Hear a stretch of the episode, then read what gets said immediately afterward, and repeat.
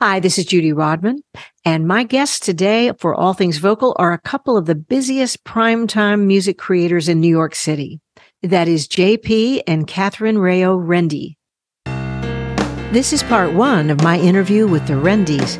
Subscribe because you're not going to want to miss part two.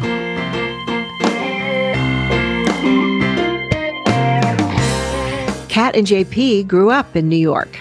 They met at SUNY Purchase College, where they graduated with degrees in musical composition and music production. Kat was an artist herself and had been studying jazz and recording with legendary songwriters Carole King, Sterkin and Rogers, and Paul Williams. She worked singing backup for Alicia Keys, Kesha, My Chemical Romance, The Tonight Show starring Jimmy Fallon, and Late Night with Seth Meyers. She also was pitching pop and R&B songs and doing vocal production for pop artists like Joss Stone. JP was in a punk band and had a publishing deal developing artists of his own. JP and Kat ended up marrying their musical styles and each other. And in 2008, they started their career together writing for Sesame Street. Since then, they've been composing for shows and artists, vocal producing artists and actors, and producing music and underscore, making a career doing what they love. Their goal is to bring legit, radio ready music to kids of all ages, especially their two little ones, Ella and Ben. So, welcome to All Things Vocal, JP and Kathryn Raio Rende. Thank you for having us. It's awesome listen, it's amazing your career so far, and you're just getting started. You're in New York. You obviously have found some very special compatibility with each other. Do you guys remember the first music that you made together? Yes. Oh my gosh. All right. I'm gonna I'm gonna can I take this one? yeah. All right. So we met in Purchase Conservatory Music, and Kat was known as like the most amazing singer on campus. So all of us, we called ourselves studio rats, would write our songs and we wanted to hire Kat to sing our demos. So that's how Kat and I first met. And after a bunch of sessions and just kind of getting to know each other, we just kind of developed a, a relationship, you know, just musically. And I believe our first song or music together is some dude called Kat up was like he was starting some publishing deal something but it was it was illegitimate. So he was taking advantage of young writers and and producers. It really was and i won't mention his oh, name that never happened name, but kat was like so this guy wants to pay us i think it was like $300 like to write a song but he's going to own the whole thing and do you want to do it with me? Now we're in college and we're like $300 okay. Awesome. And I think what was a middle-aged dancing queen? Dancing queen. they told us that's what they wanted. It was about a stay-at-home mom, kind of sick of just doing dishes and stuff, and wanted to go back to her dancing roots. So they were like, "We need a song called that," and I think that was our first one, right, Kat? That was the first song that we collaborated on for sure. Yeah. and it went from there. Yeah, all up from there. Yeah. Uh, it it wasn't a hit. I just want to say it, it never went to top 40. well, and then you went from there to now having a full service music production company called Earworm Music. Oh, I love that. Tell me a little bit about the history of how you guys started that. When we started writing together, we were also writing with other people. And we found that our best work was with one another so we kept going. And when we found that a song came to me for Sesame Street, uh, it was our first song ever. I, we had I had met the person who was playing Elmo at the time, and he called me to do this song for a toy. And this person, Kevin, was so like you would talk to him, meet him, and then like a week later, he would give you something that you're like, do I even deserve this? Because we were so young at the time. But he's like, you're the right person for the job. So he gave us this toy called Tickle Hands. it was a set of vibrating furry red rubber gloves that was being made off the heels of Tickle Me Elmo. Tickle yeah. Me, Tickle, mm-hmm. Tickle Me Elmo. Yeah. And we wrote a crazy song for that. And then all of a sudden, we were getting calls to go on the show. That was in 2008. And after that, we were like, wow, uh, we had been writing jingles as well at the time because we like nerdy music. And we found that, like, we find this like love for not only like custom music, but music that was putting silly lyrics where pop songs should go. And Oh, that was yeah. The most fun ever. Not only because it removed the constraints of writing pop music, but also because like it felt like it had a place, especially doing, you know, jingles not so much because they are to sell a product, but like what doing kids music, it's like, oh, well, you have like a place in this world. And Yeah. that's so nice um, Oh, because you feel like you're doing it for a reason. I know what you mean. You know, When- When I was doing jingles, I, I felt for a while after doing them for about seven years and part of a staff group, it felt like I'm selling stuff I've never used. And I'm just like, why am I doing this? It wouldn't, I know exactly what you mean. Yeah. About You know what? I don't know if you felt like this, but I was like, I'm doing jingles for American Doll. Is somebody going to send me a doll? Like, when are they going to send me the doll? Or like, if you know you're doing Goldfish crackers, like, is somebody going to send me? Or actually, I did a Mercedes and a, a Mercedes commercial and a Lexus commercial, and my, everybody I knew was like, "Do you get one?" And I'm like, I don't know if you know uh, the way that they value sing- like. Of course, they love the singers, but like nobody's get you know nobody's getting a Mercedes off of this. and you can, can get really silly about it. Remember one time we were doing uh, a jingle for a, a funeral home. And at the end of it, you know, one, you know, one of us would be the voiceover person. We'd tag it with something. And, and so uh, after we did that, one of our singers in the group said, Hey, one more, one more. Okay. And then he got up to the mic and he went, da da da, funeral home. We'll be the last to let you down. oh, that's awesome. Fantastic slogan. It really is. So then anyway, so JP and I like we, we were working on all this stuff and finally having two separate companies, we were like, all right, we're together romantically. And you know, it's more of like an it's it's almost an ego thing where you're like, oh, okay, if we do this, there's no going back from this, right? This partnership, but it, it's been so worth it because not only have we gotten to do all this great music together, but we still collaborate with other people. We oh. collaborate with P.T. Walkley, who's done Blues Clues and You, and Gabby's Dollhouse. He's just an amazing composer, Wow. and and Alana Da Fonseca, who we've done Princess Power on Netflix with. So we still get to collaborate with other people, but like we get to have this very efficient music house where we pass things back and forth with one another and and put out a great product that we can both review before it goes out. Yeah.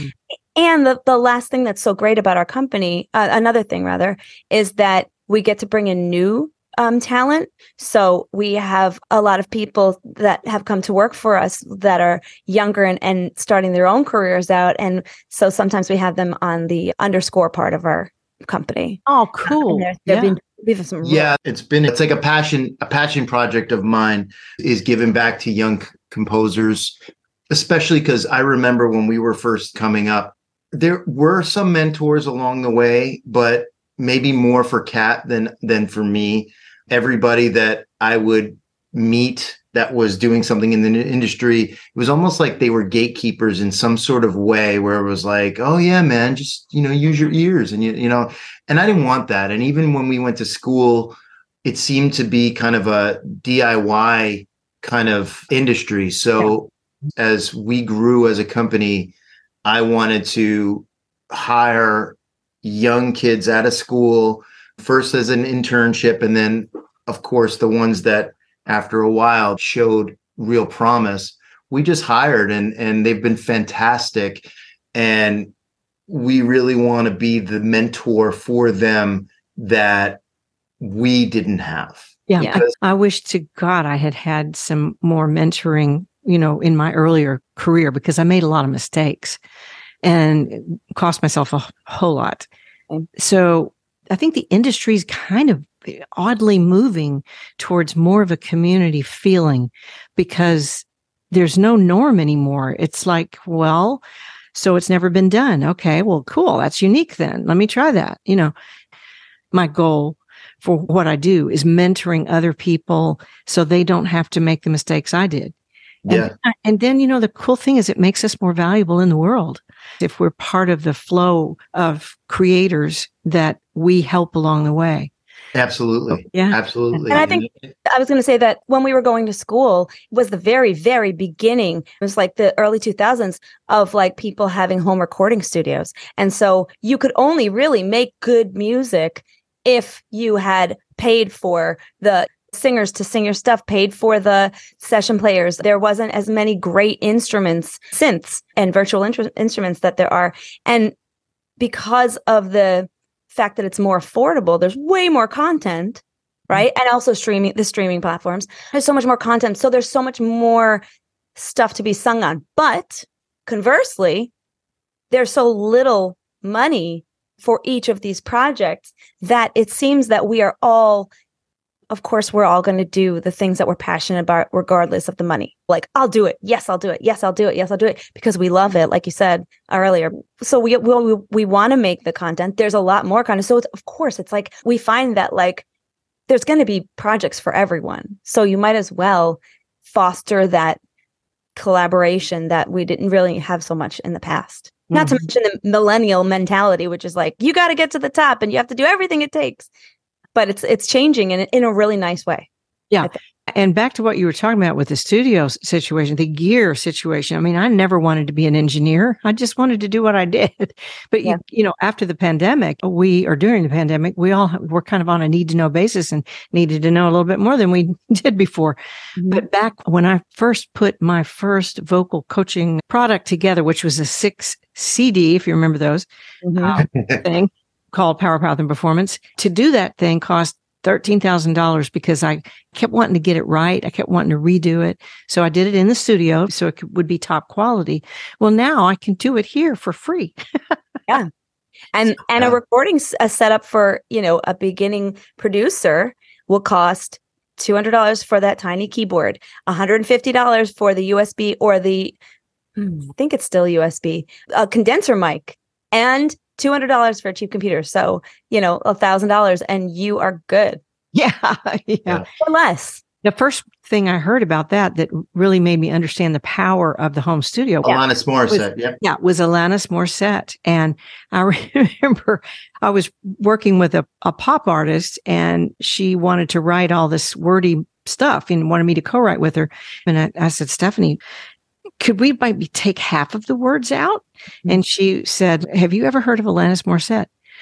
No. Well, she gave me that album and I was like, Oh, okay Mm, then we get Taylor Swift. So there are no rules. The only rules are do people respond to it? Does it get through? You know?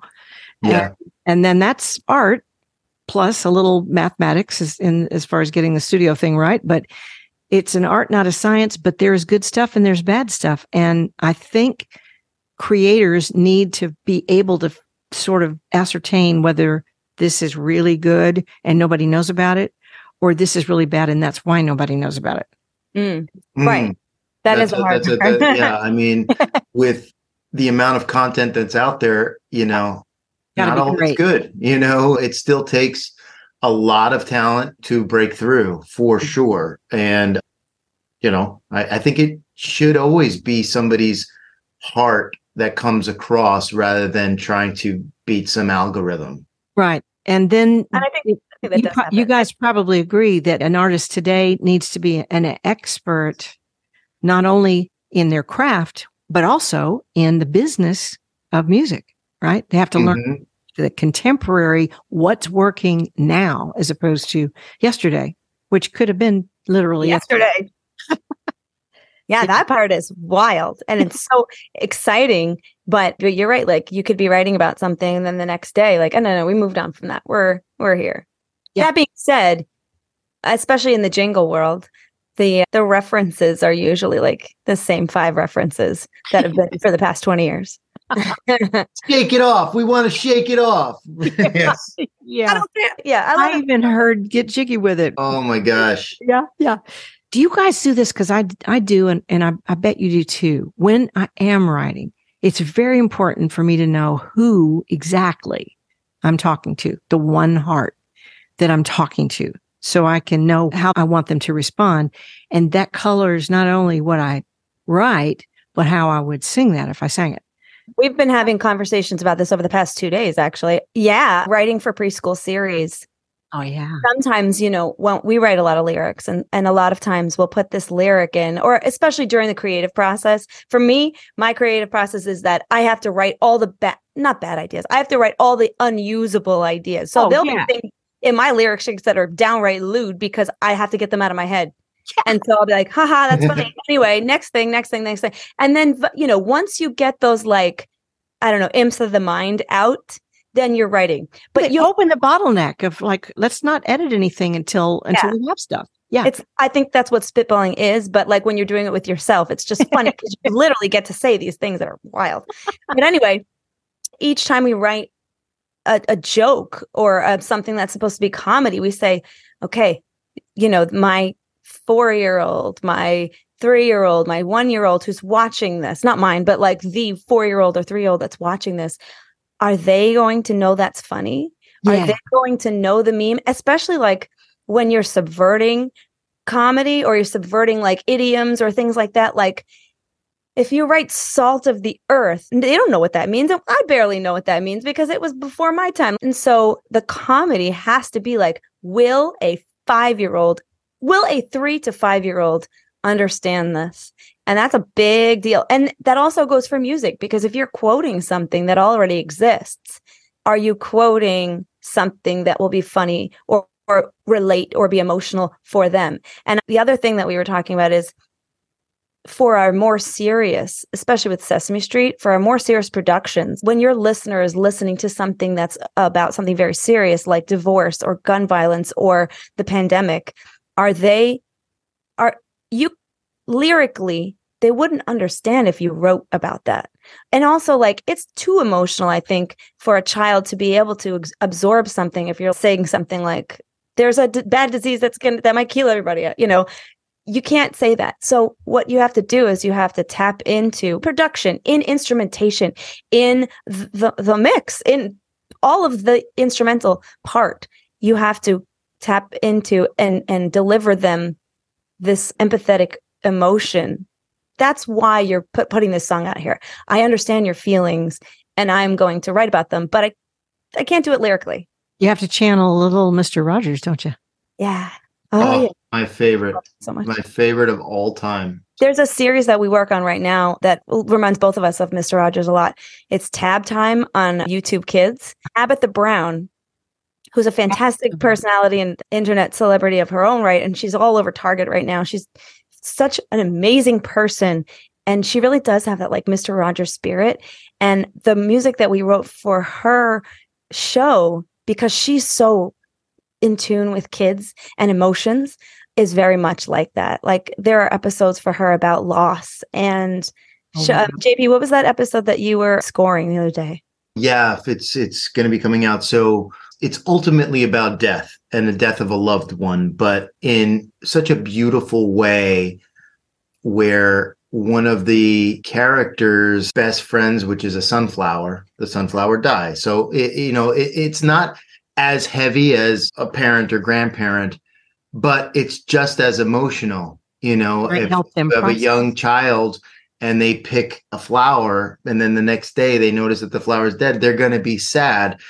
But if you read through the lines, it's really about death of a loved one and remembering all the good things. And within the episode, Tabitha talks about the loss of her own mom and how when she feels that, you know, she wants to remember, she puts her hand to her heart and you know just remembers all the good things so it's it, it's a really beautiful show that i don't think a lot of people know about but it, kat and i are both really really proud to have worked on it we did all the songs and the scoring and it's just a wonderful wonderful show and it has the heart of mr rogers neighborhood And they bring like major celebrities into it too. They brought Terry Crews was one of the people, right, Jay?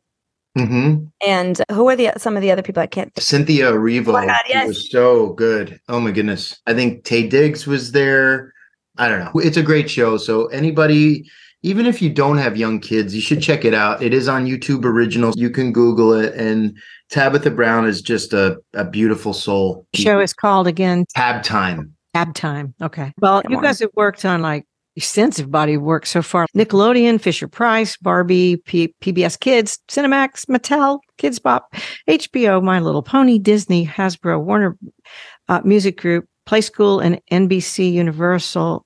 I just would probably have a shorter list of stuff that you didn't do.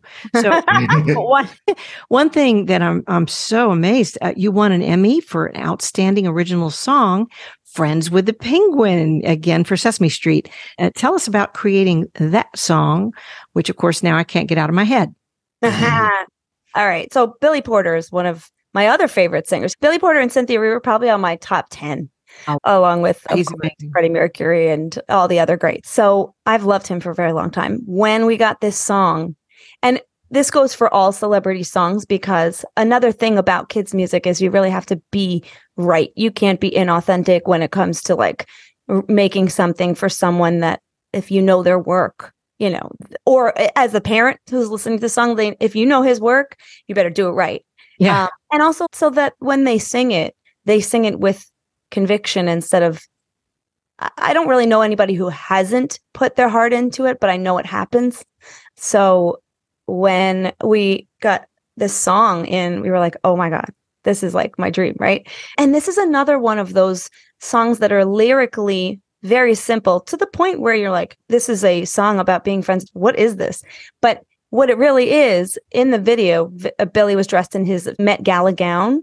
And it's really a song that's like, hey, kid, if you see a kid who's not like you at all. Maybe they are, you know, uh, just pe- somebody that's completely not like you. How do you connect with them? Well, all you have to do is say hi.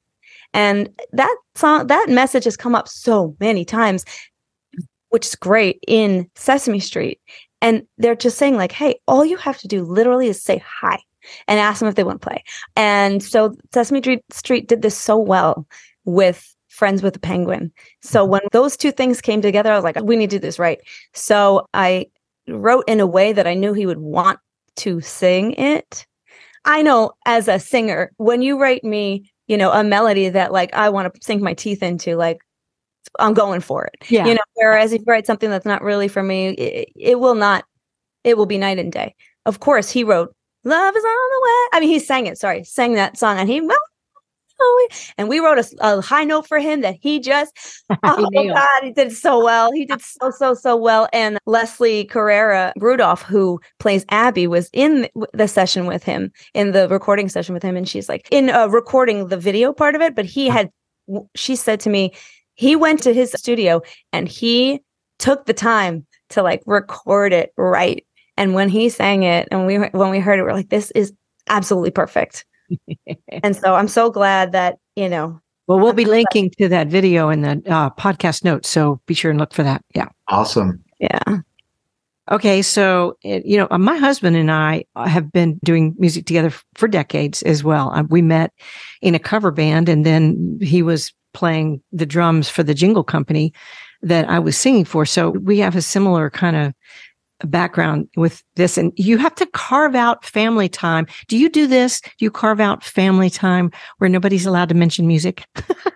you know, yes. And it's so funny that you say that because it's more Kat than me, but we have our studios down here. We're in the basement of our home and I know this isn't a visual podcast, but. Oh, it will be. Yeah, it'll be on YouTube. Oh, Mm-hmm. Kat's in her room and I'm in my room. We are about 20 or 30 feet away from each other, but we do not work in the same room because we we value our marriage. Uh,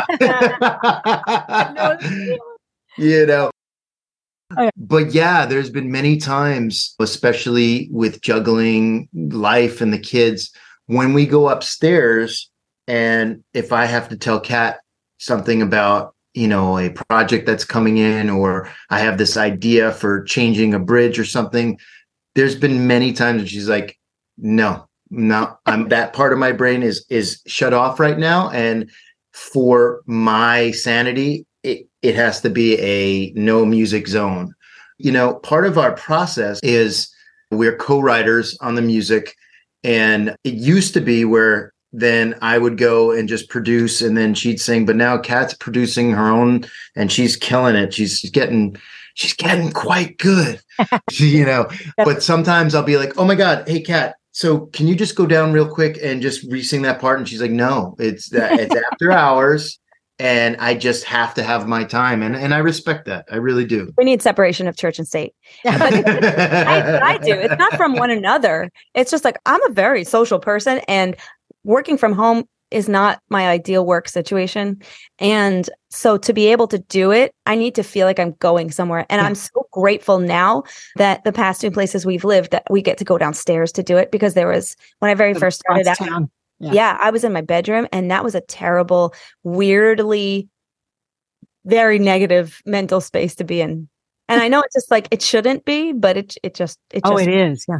And plus, I do think creatives need a well-rounded, not only life but friend pool. Like I want yeah. friends that have nothing to do with music that yeah. I can celebrate what they're doing with them because it gets us out of kind of a blinder sort of look at life. I, th- I think it's like travel. You know, it en- it enriches your life. It enriches the music. We always bring the music with us. We're who, we are who we are. But my husband and I, I know when it gets to be seven o'clock, if I'm not away from this computer, he comes in and oh, and pokes me too. in the back. yeah, I love that. Well, yeah, you know, it, it's funny. Kara DioGuardi, some people call it Diaguardia, but there's no A there. But anyway, I met her once, and I remember this was when I still had my publishing deal with Denise Rich, and we were at some event, and I met her, and her advice to me was live a lot. That's all she said. live a lot. And and it's like going back to what you were saying about traveling and getting different perspectives. That's how you write good music. You can't yes. write it in a bubble. You just can't. Yeah. Right. Exactly. And I think it's mentally helpful. Especially, and if you've got kids, you know, you, you have to. I remember we'd be, drive, we'd be driving and maybe I'd be doing a vocal warm up before a performance or something like that when my son was young or I'd be singing, I'd be, you know, trying to rehearse a song or something like that in the car. And he would go, Mommy, can you stop singing? and it really, it was because it was stealing from his time. My attention was not on him. And, you know, do you and your husband work well together in the same room when you're collaborating? Well, most of the time, of course, I'm in the singing booth and he's in the studio in the drum booth. He, he got a he got a rotator cuff injury. He can't play anymore. Oh God! He's really retired, oh. but we did one last album before it was all said and done, and it was in 2015, I think it was. And we, for the first time, you know, he was on the road with me as my drummer when I was an artist. He he and I did the jingle thing together. We were in the cover band together. That's where we met. So we'd been making music together in performance and, and studio stuff for a long, long time. We'd never really written together. So we, for the mm. first time, wrote together. And we wrote this album, except for one that I co-wrote with uh, another New York uh, girl, Cassandra Kubinski. But the rest of them are things that John and I wrote. And it's like one of my most fulfilling albums. We chose not to promote it because I've already been on the bus and I don't want to do that, you know. But mm-hmm. we made our hearts happy with it. And we had a lot of really great response from the industry in Nashville the reviews and the showcases and stuff like that. We had a great response. We didn't push it, but dang, one of the songs ended up in the expanse. You know, you just wow. never know where these, and one of the other songs that Cassandra and I wrote are going to end up in this musical that I'm working on. Yeah. So it's, you never know when you do excellent work. Let me talk to you guys about how you feel about these two words excellence versus perfection. JP, you should talk about that. You know, that's a really interesting kind of conundrum because excellence is what we all strive for as artists. But perfection can really cloud that. And sometimes imperfections is what makes the music. Um, Oh my gosh. And it really takes a lot of discipline to know when you're being a perfectionist and when you need to just just chill. And actually, recently, Kat and I have had to have some discussions because sometimes we'll get in tunnel vision. We'll just be like, okay, I really want this lyric to work, but it's not going to work in the overall scheme of the project. And you kind of got to be like, okay, let's do what's best for the song and we'll save this lyric or this part of the song for something else. So I, I think that it's a constant kind of practice to be mindful when you're being a perfectionist because I think perfection is what kills art. Mhm. Yeah. I I- like to speak on it too because deadlines are something that are really helpful for Yeah. uh, the two of us. I don't know about you. It has to be done. Yeah, deadlines are wonderful because we've we have projects like jingles that take 24 hours. I did one 2 days ago where it was the morning of the guy gave me a track and he said it needs to be written and sung by the end of the day. And I also had to sing all my vocals for a Baby Sharks Big Show song that was also due that day. And you know, it's one of the most like exciting things because like flying by the seat of your pants means that only the most not obvious because that's a terrible way to say it the first idea that comes to your head has to be the one that works and it, those songs like are a certain way and sometimes they're great whereas if you don't have a deadline you have to be done whenever you want you know that like i don't know there was a guns N' roses album that took like five years right was it their last Chinese five, no, Chinese democracy that took I think it was a legendary 10, 15 years. Uh and it was very similar. Prince was was notorious for that as well, where he would just make records and then be like, oh, they're not good enough and put it in a vault. And who knows? I mean, maybe it's the greatest thing in the world. I mean, I'm a huge Guns N' Roses fan. And when Chinese Democracy finally came out, there was one or two good songs, but I didn't think it was some epic, you know, Iliad. You Yeah. know, I Yeah. I think perfection, I don't look for that anymore because I know that things can be, be made better, but sitting with them for too long for me just makes it worse. So, one way is JP's way, and I, I, I can't remember that way, but I'll tell you my way. My way is to sleep on it. And fortunately, for a lot of the projects for TV shows, you get a week. Mhm. And so my day one, and I'll put it in with other projects, of course, because you can't spend a full week on a song.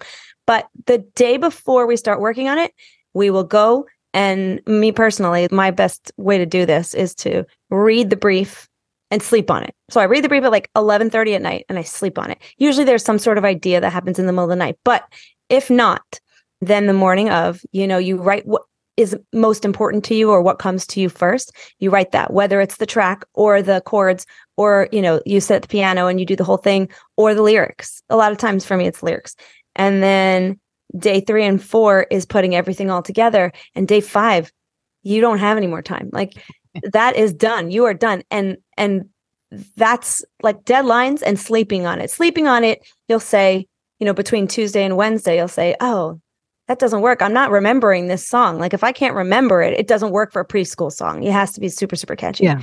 but I think the way that JP you used to do it is sometimes you would throw away songs, which is not great. But you will just say like, "Can I sing it?" If I can't sing it, it doesn't work for a pre- like. I think that's your your way of getting excellence in songs, and I think you, we check each other too. Like Mhm. this isn't working, and I think that's another good way of avoiding. Per- per- I think perfection is toxic. Yeah, and the, the the truth is, yeah, it can actually stop the creative process or create fear with it. You know, the reality of, of the subject is there are tons of hit songs that nobody would have ever guessed would have been hit songs, and there are tons of songs in people's catalogs that are better than anything on the radio, but they just haven't found their their day in the sun. You know, so the only thing we we can't make it succeed.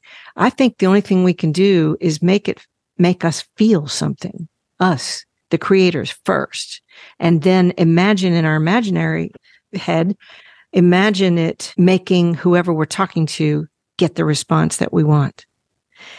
That and realizing that these days people's ears are used to things being tuned, but Mhm. I don't know about you. I'm hearing way too much tuning on. air. Way too I was just gonna much. Oh my god! And you know, I'm not going to throw anybody under the bus, but there are some projects, especially in the movie, where they're getting people who really can sing, and they're still tuning, ah, and it's know. terrible. It's terrible. that I'm being sorry. said, It's just like, and then people can be like, "Well, it's just we're used to hearing that." No, sorry, you don't need it. You don't need it. that I, being I, I said, would a love lot of go ahead. sorry, I would love for there to be a movement of the anti-auto tune where like people just go back to Oh yeah, you know most of my career there wasn't such a thing. You know, yeah, a bunch of the new music is is starting to to be anti-tuning because it, obviously you're going to go through this holy shit look at this plugin this plugin will do this for you and you don't have to like cut whatever i don't know what i think they used to cut the tape. You don't have to cut the tape yes. move, no, speed it up slow it down. You don't have to do that? Cool let's use it all the time. Let's make it an effect. Like every every nuance does this right? Sounds like let's, a machine let's sample every single song there ever was. That's you know during that time. Let's you know let's let's do the like anti-chorus and we'll do a drop instead of a uh, every and you know you everything goes through this one oh let's do remakes right? That's another one. It's gonna it goes so it's i think it's at the end of its use with the exception of like very very very like quick turnaround stuff. I think kids mm-hmm. music unfortunately is part of that but I don't tune you, Kat. Music. I don't on the stuff that we say. You know, because I, I usually still be the absolute last person to touch it. I'll do the mixing. I have a so. I have an admission for you because of what I know that like our peers do, and it's not nothing against that, but it's just like a sound. I tune my vocals. I tune it for a. Well, I, shoot. I Cheater. tune it. I Cheater. tune. My, no, no, hear me out. Shame. I'm, I'm Shame. On, I'm kidding. I'm, I'm on. I'm on pitch, but I tune my vocals for I tune my vocals at the people who are listening to this who know auto tune. I, tune my vocals at about 60, which is to me, it's, I call it like, it's not shimmer. Shimmer's, shim, shimmer's like 35, but it's for, what do you call that? Like it's, it allows me to be a little bit further back into the track. It mm-hmm. doesn't make everything I sing like pop out as much. And that's important in kids music. There's a, there's a name for each of, you know, the speeds, I'll call it. But anyway, going back to my point is, a lot of the pop music that is that is out now, like take Billie Eilish, who's just a gigantic superstar right now. She's got music that she tunes at, you know, 30, which is a very, very sparkly when she wants to be sparkly. And then when she does Taylor Swift too, like when she doesn't, you'll hear the like quarter tones in her voice yeah. because she's yeah. using it for and Jacob Collier, who is like a gigantic, like mega musical genius does it with his own voice. He'll put his voice out of tune to make the listener a little bit uncomfortable. and you do it on purpose. And and you know, he'll like put his harmonies up a quarter tone too, like just to hear that sound and make you feel something that's so subtle you don't know what it is. Oh, yeah. And it's really nice. I like that people so wait, are you saying that my voice I can make somebody feel something? Oh my god. I feel it in my bone. You know You're the best screaming goat guy there ever was. If the screaming goat guy, I mean, if the screaming goat meme could like if there if somebody was going to be hired to do screaming goat like for a project, it would be you, Jay. You know what's so funny? My husband's the same way. The only thing he can tune is timpani, but he knows eh, when I'm the slightest bit out of tune, he knows it, but he yeah. can't do it. The way I feel about tuning is it's genre specific, it's song specific, and it's also time specific. So you use logic and use the tools instead of let the tools use you instead of depending on them too much. I never was tuned. Most of my career, most of my decades of, of vocal stuff was because, you know, editing required blood. And you're right, the, with the mm-hmm. razor thing, cutting tape. But now the commercial ear is so used to things being pretty, pretty perfect, not absolutely perfect because that takes the human out of it. But what I like to do is just tune where if you didn't tune, it would distract. Yeah. It would feel like it was a demo or, you know, something not quite right. It would distract from the message, which is the main reason for the song. You know, this thing in our neck is to deliver messages. Mm-hmm. So if the tuning is necessary and, and if I have to turn something around really quick, you know, right, just touch it a little bit here that way I don't have to sing that part again or sing that part again because I want to. I can do it with my own gear here. I can take the time to do it. But, you know, it, it's a tool. It's just a tool. And we, it, I think you're so right, Kat. It, it's just a tool. And if you absolutely go up and you, and you say, I'm never going to tune my voice, well, you're shooting yourself in the foot a little bit there's some great artists that are really kind of sucky tuning wise if they're not tuned live in performance. Their pitch is, is really bad. I've heard them, yeah. But yeah. Yeah. And I'd rather hear that than hear them tuned artificially live. But nevertheless, they can get by with it live because there's the energy of live, but they can't get by with it in the studio because it's distracting to the ear because they're not seeing the visual. But you guys are like minded spirit with me on these things. Let's hit on what we were talking about before we hit red. And that is what singers that you work with and you are required to know how to do when you're in the session, like read charts. And, and you were talking about how you come to Nashville to do some things too. Mm-hmm. And you got exposed to the Nashville number system, right? Oh, and, yeah. Yeah. I know people in other cities look down on the number system because it's like, well, just people that can't read music. Well, no, it's a shortcut that, and, and it's a shortcut that you can use the same chart and transpose and just look at the same chart, you know, too. Plus you can do it on the spur of the moment and you can write the numbers as chords or you can write the numbers of the melody, right? Mm. So Kat, talk about that, how you've discovered the number system. Nashville numbers. Oh my God. When I first started doing demos for artists, I mean, singing demos for songwriters, the very first time I started, before I created my shorthand, I had spent five hours and I was absolutely like, my brain was mush. And I physically felt like there have been times when, you know, at the end where like, we have to take a break. I can't be here anymore, or else I will like literally, I'm a fainter and I thought that I would faint. And so I said, I have to like fix this. I need to be able to learn this song quicker because also the other thing is that like I had a couple clients who, who would change their melodies each oh, time yeah. to oh, them. Oh, yeah. So I'm like, I need to write this down to so I know exactly. And I could be like, no, that was not the melody that you wanted, you know? So, and this was when I was in studio with the songwriter live. This doesn't happen anymore at all.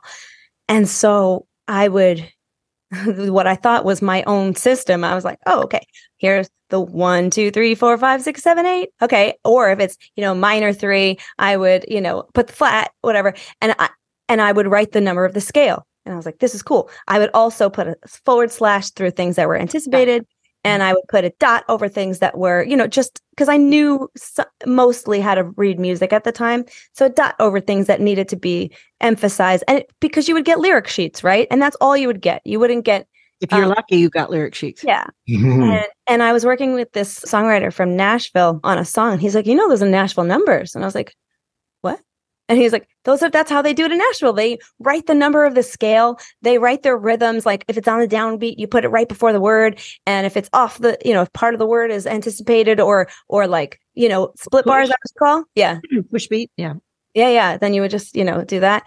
And I was like, this is amazing. And so it went down from having to read it, th- listen through five times, which is 15 minutes of wasted time, to not only being able to know the song and be able to like make sure you have the right note but also to not have a 5 hour session. You're right you're having a 3 hour session or less. You know of course as you like have better relationships and sometimes more experienced songwriters that are writing your songs I could do this in two seconds. And you know what? As the songwriter, like working with Sturken Rogers or or who's our buddy JP that we saw at the parade? Sam Hollander. Sam Hollander wrote some songs, some songs that I sang. Listen to those.